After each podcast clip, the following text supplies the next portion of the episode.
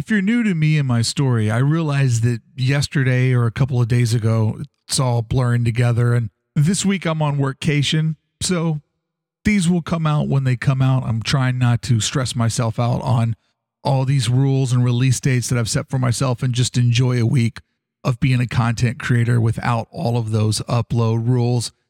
However, I realized that I mentioned something quite casually the other day uh, that I'm 43 years old and 100% drug free. Always have been, always will be. It's just simply me. It's how I'm wired. Thought I would talk about that.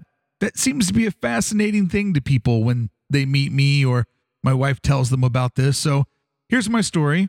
Whether you're new or you've always been curious why I've decided to live my life 100% drug free, I consider myself straight edge, part of the straight edge movement. For me, it's more of a souvenir of being a skateboarder and a punk rocker and the pride I take in what that ideology stands for. Those are my roots. That's where I come from. But the difference in me and a lot of my straight edge friends, I always made the decision to be drug free for myself. I already was drug free, discovered what straight edge was, and said, wow, this is incredibly convenient. I can have a title, I can be part of this movement, and I don't have to feel weird for not going with the grain. I can easily feel like what I already wanted to do happens to be also the cool thing to do. One of those rare moments in life where the stars all align. Probably a great thing for when you're 15 years old to be able to find that moment. It was never about a statement for me. And I guess that's why in the scene that I come from, as far as I know, I'm the last guy standing, meaning all of the kids that X'd up, all of the kids who went to punk rock shows that, that I hung out with in my small group back home in Louisville, Kentucky, I'm the last guy standing. I was never not doing something for a reason or a purpose. I was doing something for a reason. There's a big difference in not doing versus doing. So they were all not doing something that they wanted to, and I was just doing what felt right. Being straight edge, being drug free was never really a decision.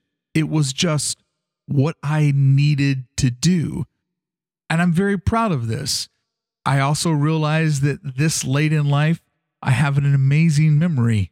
After 43 years of living and not participating in things that will clinically proven affect long term, short term memory, my memory is crystal clear. I can almost see every day that I've ever spent inside my head as if it were a TV show.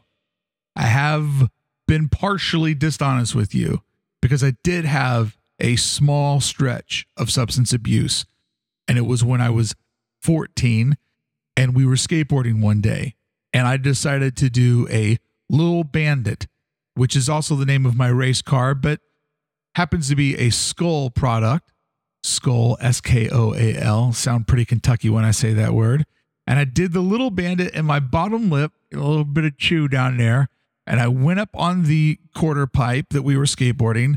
And as my body went up the transitions and felt the lack of gravity, my head started spinning from the rush of nicotine.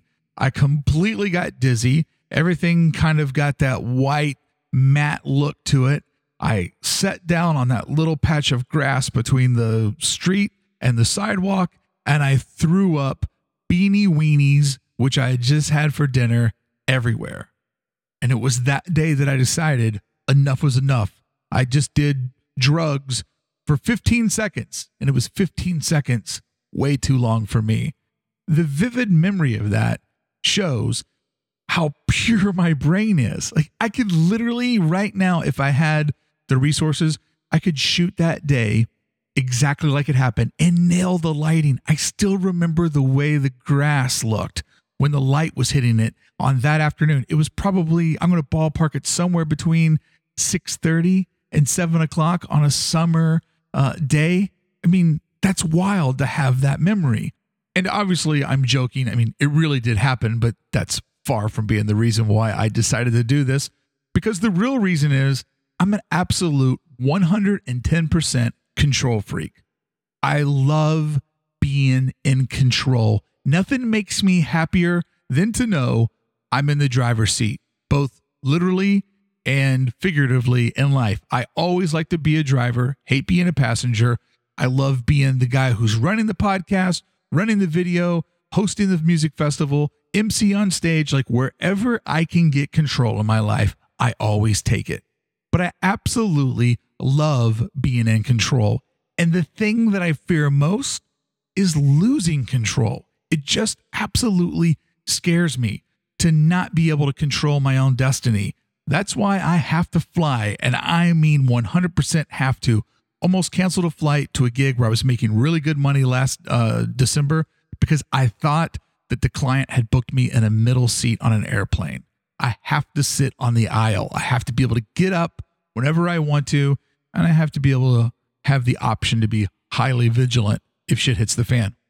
Losing control is my 100% biggest fear. Because I decided this lifestyle for me and not part of a fad, I'm still doing it because it's how I'm wired. And it's no judgment against you. See, this is the thing that really kind of drives me nuts about this decision is that my whole life I've always had to convince other people that I'm not judging them, that I don't think that I'm better than them. I, I mean, in fact, I feel that I was born with my party switch turned on in life. I, I don't need to loosen up. I don't need to, well, I do need to unwind, but I don't need to loosen up because I feel like I'm already beyond what society's agreed social etiquette is. Hang out with me, hear the things I say, see the way I behave and how I cross social boundaries all the time, and you'll wonder, what is this guy on? And that's just who I am. I'm already kind of holding on to trying to control. So why would I want to let go of any of that? It's never been, once again, about other people or about a movement. It's always just been a personal decision. And one of the things I learned early in life, people don't understand that. They don't respect that. And so when I got older and I started going to business meetings and people would try to buy you a drink because drinking is so tethered into business and our culture, I would just simply allude to being an alcoholic because I realized when I told people like, "Oh, I'd really like to have a drink, but I can't," you know, 3 years. I would just throw out a number. People probably like, "How on and off is he because this number's different all the time?" Because it was simply a lie.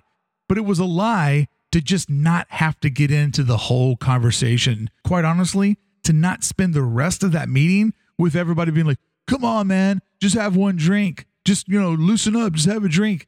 Because people respect that you're doing it because you can't versus you don't want to.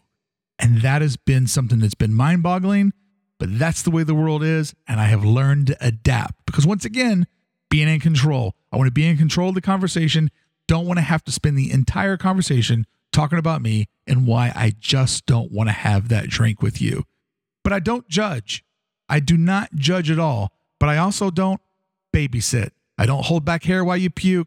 I don't worry about you. You're an adult. If you go too far off the rails, that's all on you. And because I'm the sober one there, I'm not responsible for you.